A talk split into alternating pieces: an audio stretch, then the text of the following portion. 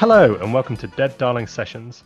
Dead Darlings is a podcast dedicated to the poetry spoken word community, bringing you interviews, tips, inspiration, and above all, awesome poetry.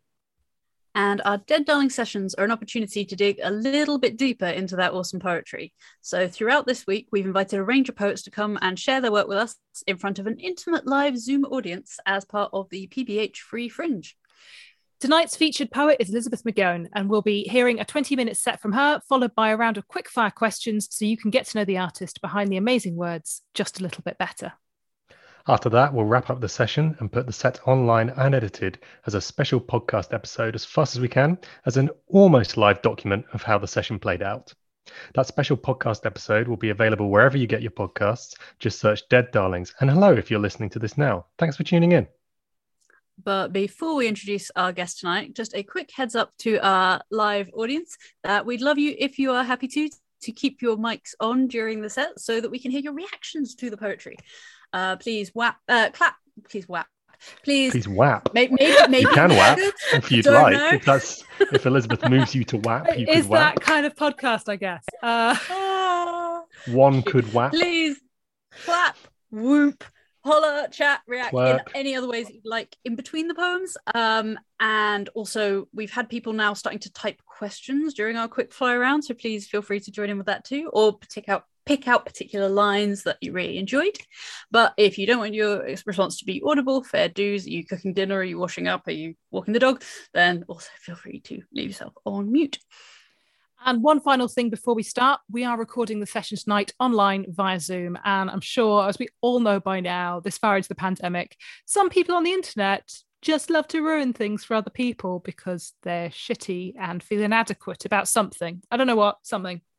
I think of one or two things. So if anyone in our live audience notices anyone behaving abusively or disruptively during the chat, please message one of the hosts and we'll send them out to the virtual airlock ASAP. We don't have time for that. Ain't nobody got time for that. So, without any further ado, I'm delighted to introduce our guest this evening, Elizabeth McGowan. Elizabeth,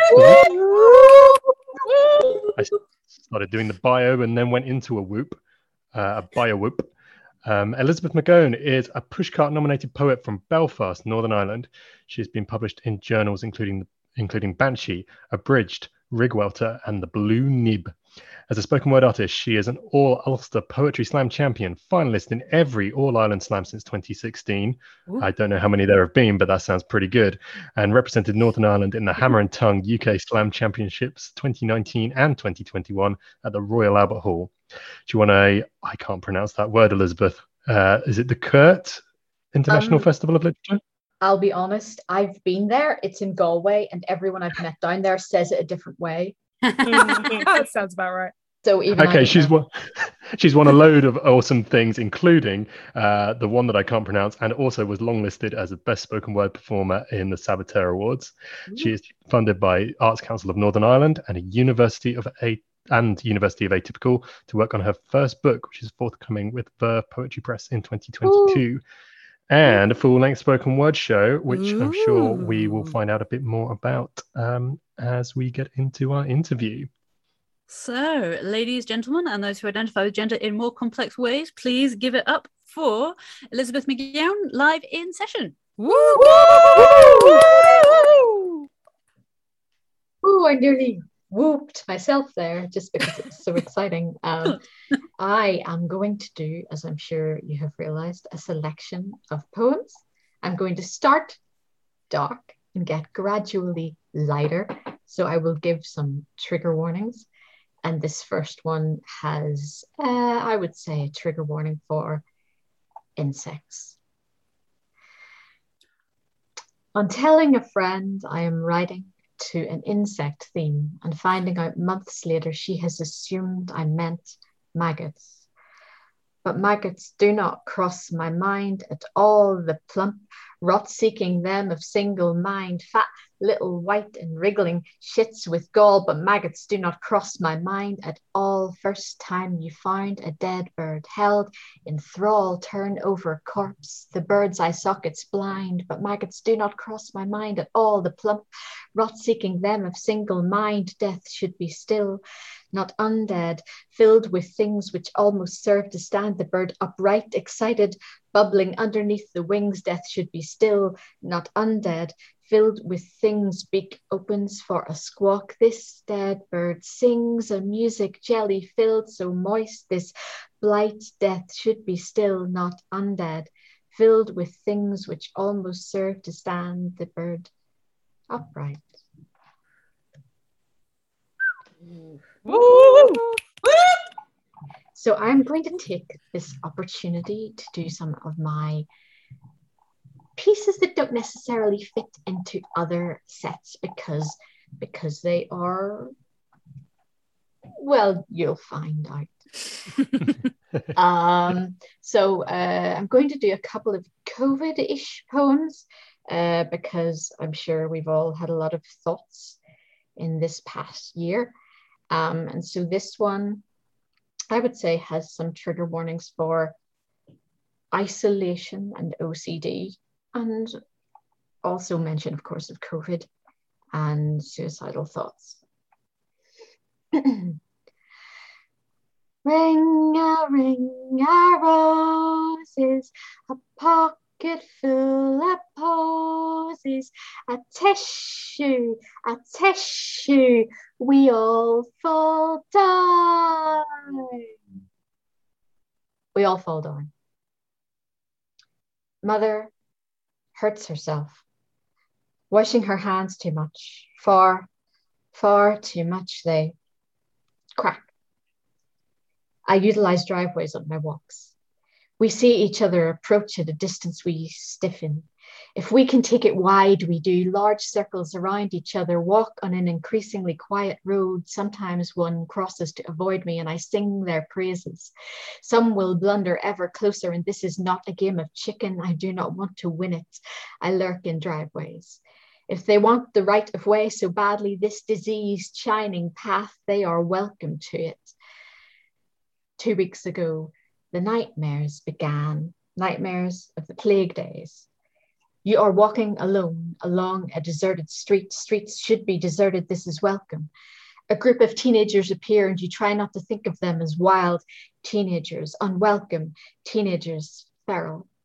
You walk closer and one coughs. He has a cough. You cannot veer away because this is a dream and your options are limited. You fear turning back in case you attract their attention.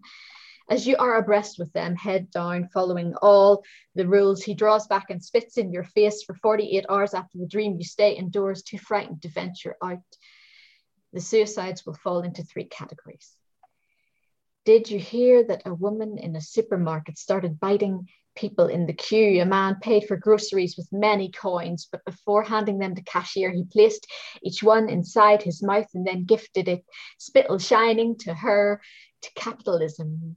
Security removed him because even capitalism has limits, does it? But that image will stay with her for the rest of her life. Coin metal-mouthed man, pennies for teeth, grinning at her and asking her to accept his moist generosity. The first category of suicides will be the scared. 5 days ago, Mavis cleared her throat and you haven't felt right since. There is a burning in your throat, your chest. It could be angina. A man walked so close to you, you said, please move away. He did not move away. You cannot stand this death watch. Death rates. Every time you receive an online notification that is death rates, you snap elastic bands on your wrists repeatedly. They leave marks. It is not enough. I find myself in the graveyard, needing quiet company, needing the quietest of companions. From my high vantage point, I can see all around. No one can sneak up on me. A man wheels a pram up and down the hills. It is not a relaxing day out with child. He is pushing for something. He leans into the incline, head down, arms out straight in front of him. Pram as battering ram, pram as cardio aid, baby as excuse to work out this stifling indoor rage. The second category will be the lonely. Lonely does not mean what you think it means. Hundreds, thousands of people at the touch of a key, but are any of them speaking to you directly? Do they revolve around you? Did you know not everyone has internet access? You start to have trouble sleeping. The words you are not using bubble up inside you. You gasp for breath, this house air is not fresh air. You smell your own sweat, legs are restless and jiggling. Where is the line between stimulated and overstimulated? Your eyes are open, your mind is flayed open. No one to sing it, soothed and closed. There are more living, walking people here, all blessedly far apart. A small family reads inscriptions on gravestones. A couple walk hand in hand at the northeast end. I walk the smaller paths. And in this dead end of places, some of these paths are dead ends. I pick my way between gravestones respectfully. I will always walk this land respectfully, greeting those who lie underneath with a whispered song. I spent my time with the Orrs, the McMasters, the Campbells, and thoughts drift to Ian. When we were 12 years old in school, we read of Ian. We dipped letters written in our best calligraphy in tea and toasted them to look oldie. We read aloud in class, and this was, we all agreed, the dullest book we had ever experienced, a dry cough of a book until I took it home and it lived. The characters lived until they died in this village, this Ian place. When the plague came, they made the only choice, the corona choice, the modern choice, the choice, even then in 1666, a pact to not leave those village boundaries until the fever raged no more. If anyone left, they would carry to others and the spread could be limitless. So for a year, it fed on them, choice cuts on a market stall, discarding some and gorging on others with seeming randomness until the filth was buried. Goiters subsided, boils lanced, fevers broken, whole families no more than carvings on stone. Today, I thought of Ian. The third category will be the NHS. Have you seen them crying on the news broadcasts? Have you clapped uselessly for them? They intubate the foaming mouths and struggling lungs close enough to bathe in the carbon dioxide you expel. The ladies of the Women's Institute gamely swap their knitting patterns for the sewing of masks, humming Jerusalem all the while. They will not sew enough, could not possibly sew enough for all the doctors in this green and pleasant land, their feet in present time aching and raw from 14-hour shifts. They will not cease from mental fight until they do, nor shall their gloves slip from their hand. That is the last pair. I do not mention the nurses, for they have not been counted, and if they choose to leave on their own terms, they will not be counted among official statistics. Did you perhaps wait 2 weeks for your last GP appointment in 2019. You will wait longer after their numbers have been decimated. Sister tells us of conspiracy theories. We place hands or ears to escape. We must walk. We must go to still places and breathe deeply. A half-remembered jaunt decades ago, a pond that I never found again, and I will find it this time. I do not find it, but I find a magic place. Gate nothing more than a space between posts, and I step over. Grass is long and silent. This place is thin, and as I breathe the thin air, I take note of the wildlife all around me. Mr. Squirrel, pay no mind to me. I am just a sweaty human. Mr. Squirrel, you don't want me. I walk deeper through what I see now as a meadow. Teens have had a bonfire here, perhaps many fires. These teens being real, causing fires should also cause fear, but there is no fear in this thin place. A discarded bottle cap shines up at me and screams, Corona extra, isn't it just, I say. Bottle cap, you're so right. I hear humans now. The bounce of a ball, but they are far away. Sound carries in these thin places. They are across the river, and I can stand still. Actually stand still, fearing no trespassers, and stare into the moving water, this offshoot of the river Lagan. Lagan, it has been a month since I have seen you. We have never before been separated for such a duration. I will not leave it so long again. Today I thought of Ian, but even Ian's siege ended. Have people before emerged from waters shining, the hands submerged endlessly are eventually cleansed and dried, soothed with hand cream and treated like princesses, a baptism of sorts. My eyes gleam. In years to come, I'll celebrate tree roots, the comic crunch of acorns underfoot as I slowly walk the path toward home. Woo!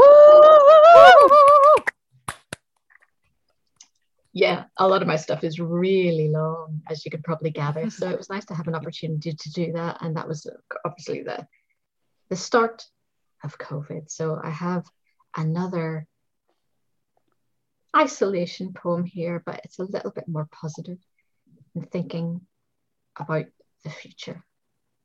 Also a little bit embarrassing, but you know, hey, we're poets. We are walking towards the pulsing pink lights. The pink lights represent the concept of the city. The pink lights represent the concept of music. The pink lights represent the dance floors of the past. The pink lights represent desire, because of course they fucking do. You are struggling to walk because I am full weight on you. I am all of a lean, this languid consent of it. Our arms are snaking around, this arm-snaking delight of it. This crushing mouth shirt of it. This nose, shoulder, breathe deep of it, this oxytocin flood of it, this aftershave, tobacco gasp of it, this soft, threadbare, overwashed flannel of it, this stud pocket, rough denim of it, this someone else's waist of it, this face, chest, abandon of it, this solid bulk of it, this stomach to stomach of it, this pride of our stomachs of it, this stubby fat thumb rings cold on my back of it, this furnace heat of it, this never let go of it, this I am safe of it, this I am safe, I am safe, I am safe. Woo! Woo! Woo! Woo! Oh, I missed that. And I that was mainly, I wrote it because I got into a very, very bizarre headspace a while back, realizing I hadn't hugged someone in 2 years, and tried to immerse myself in the sensory memory of a hug, and that was what happened.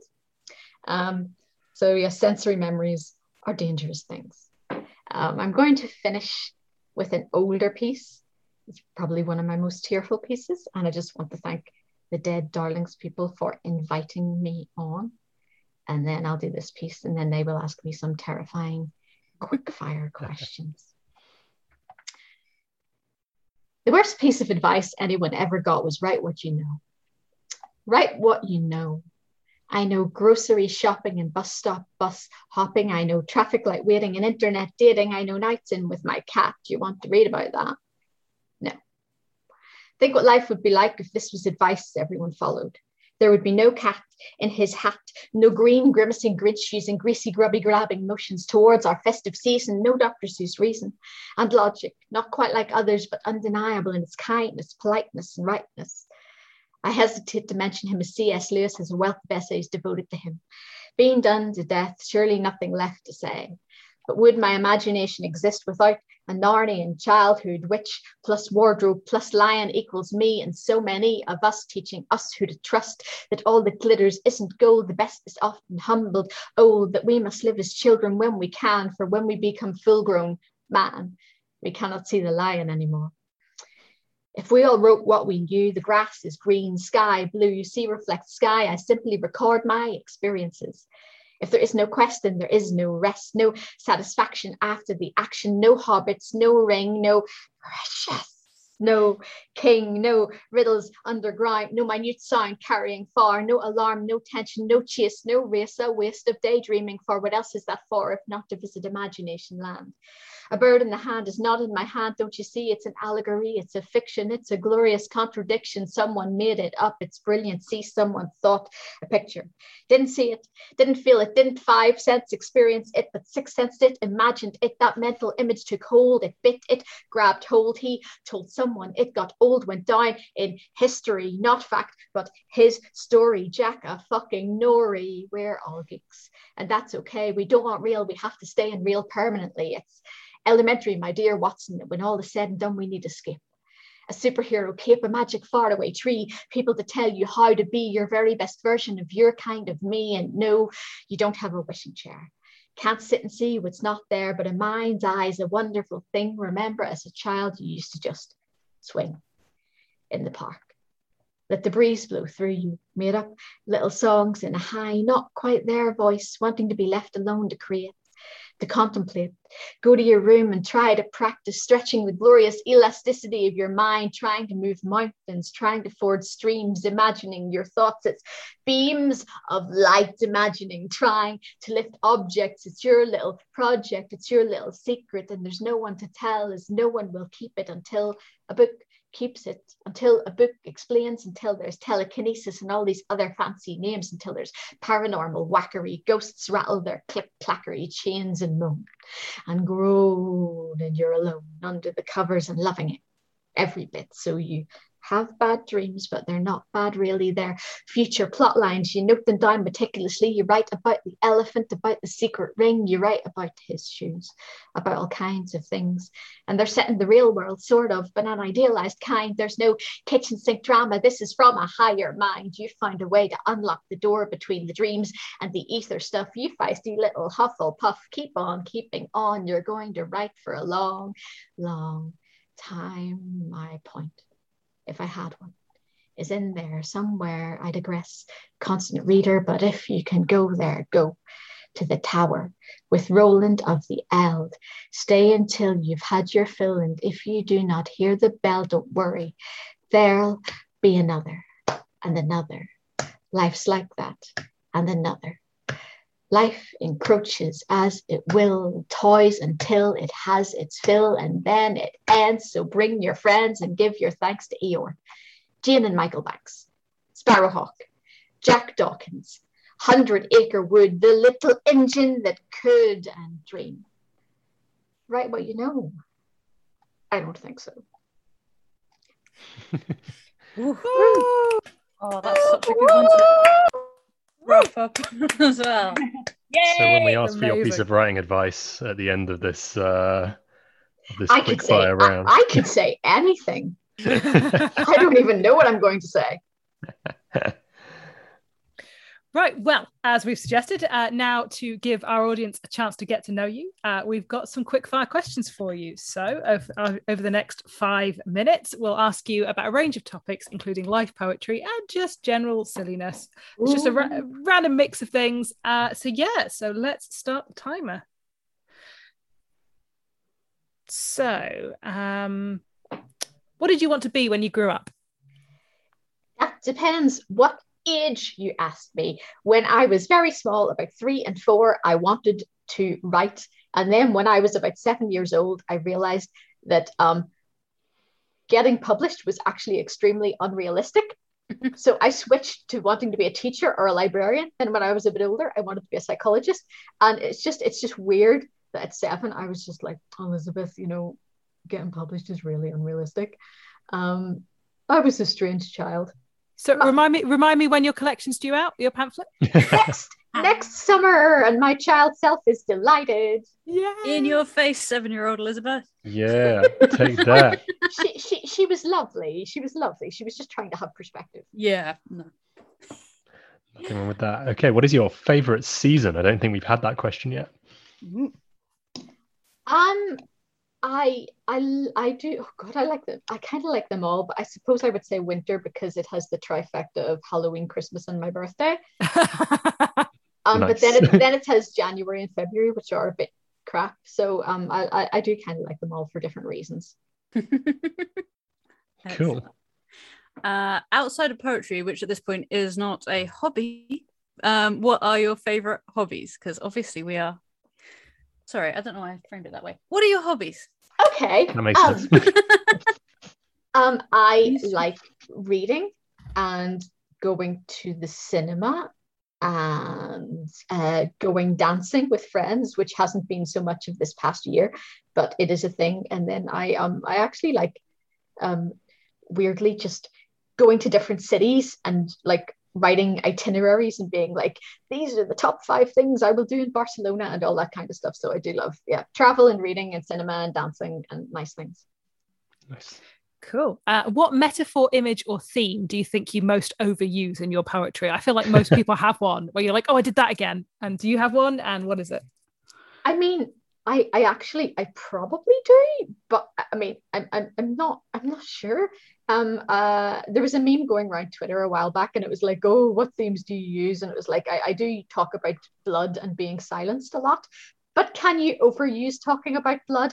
I don't think you can overuse talking about blood. I think you can just talk about that as much as you like. Nice. What is your favourite poetry collection? I only started reading poetry collections the past 2 years or so because I was very much about listening and watching. And the one book that made me want to switch to reading more poetry was probably Vertigo and Ghost by Fiona Benson, because I saw her reading from that at an event, and her reading aloud was so good that it made me want to seek out the book. And I read the book and thought, you know, there is a way in for me. This isn't too intellectual for me. I can read poetry books. I just, to that point, hadn't found the right ones. Yeah, it's a book that really pays attention to its structure. That's cool. Good answer. Do you enjoy slams? And if so, why? Or if not, why not? I guess I enjoy them if I do well, and if I don't do well, then I'm just like, well, I really shouldn't have entered that one. Oh, the benefit of hindsight. I really enjoy the excitement and, meeting people, and competition I do find fun. And also sometimes slams are the only way I can get myself to actually focus enough to try to learn my words, because otherwise I get really lazy about that. But for slams, I'm like, no, I will learn my words. So they kind of spur me on to be a bit more focused and disciplined. But then there is a mood crash afterwards. Even if I do well, I have a mood crash afterwards. So it's like, and I struggle with time limits as well, because a lot of my stuff is long. So I don't feel like my slam poems are necessarily my best pieces, because I feel like I am having to squish things. Yep. Oh, that makes sense. Which of your own poems is your favourite?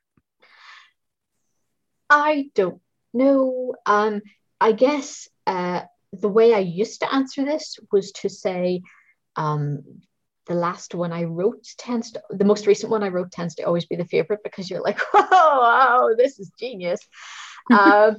But I took a bit of a break from writing there, and the desire to write is coming back, don't worry. So I'm not sure. I think I just... maybe the last year or so of writing, something that I feel I have progressed, something I'm proud of, but no specifics. Interesting. We have on the script, do you believe in star signs and horoscopes? But those are two things that actually exist. So I'm going to rephrase it as, what are your thoughts on star signs and horoscopes? I enjoy them if a newspaper crosses my path, I don't buy them. I will read my horoscope, but I don't deliberately seek them out. Although I do have a tendency to be curious about woo if I have a big decision to make. And then I'll be all like, wish I knew more about tarot. Oh, I wonder what my horoscope would say about this. But so I like them. I genuinely like them. I have no problem with them, but I don't overly depend. Okay. Cool. Well, that is our timer up. So we're just going to finish up by asking the one question we've been asking everybody this week, which is, what is one piece of writing advice or a prompt you would like to share with our audience? Oh, flip. This I bet you everybody was really snappy, and I'm just like, oh, write about what you know. Well, yes, but no, but I just spoke about that for 5 minutes, so I need to think of something else. Actually, no, that was the opposite of what I said. That was actually the right message. Failed comprehension. I would just say, just go with your emotions. Don't force it. Don't force writing. Go with your emotions. If you don't feel like writing that day, I would say forcing it isn't necessarily a good thing to do. It comes out sounding a little bit wooden. So what I tend to do is just wait for a while until I have a poem that's been bothering me so much to the point where I'm like, oh, okay, I'm ready to write this one down now. Because then it is more fully formed, rather than just, if I had done that 2 weeks earlier in the process, I would have maybe written 2 lines and then stopped. So I like to let it percolate for quite a while, but everyone's different. I mean, apparently Nick Cave shows up to his typewriter or whatever it is every morning for a certain amount of hours and has a really rigid schedule, and that works for him. So yeah, brilliant. Well, that is all, folks. Elizabeth, thank you so much for joining us tonight and for your incredible set. Thank you for inviting me, all of you. Can I ask our audience once again to give it up for Elizabeth McGowan?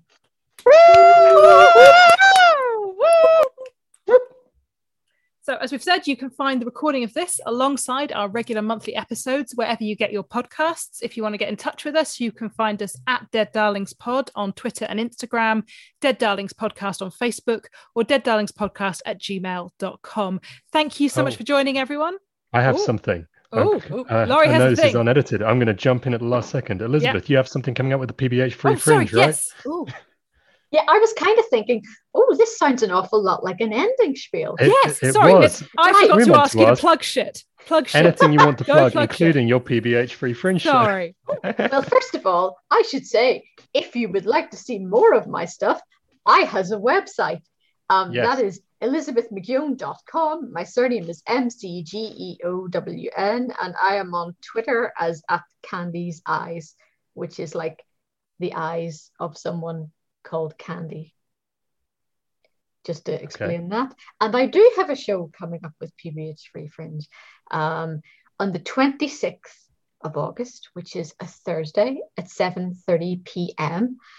I am going to be doing what I am calling an introduction to Cockroach. Cockroach is the title of the book that is coming out next summer and will be accompanied with a spoken word show.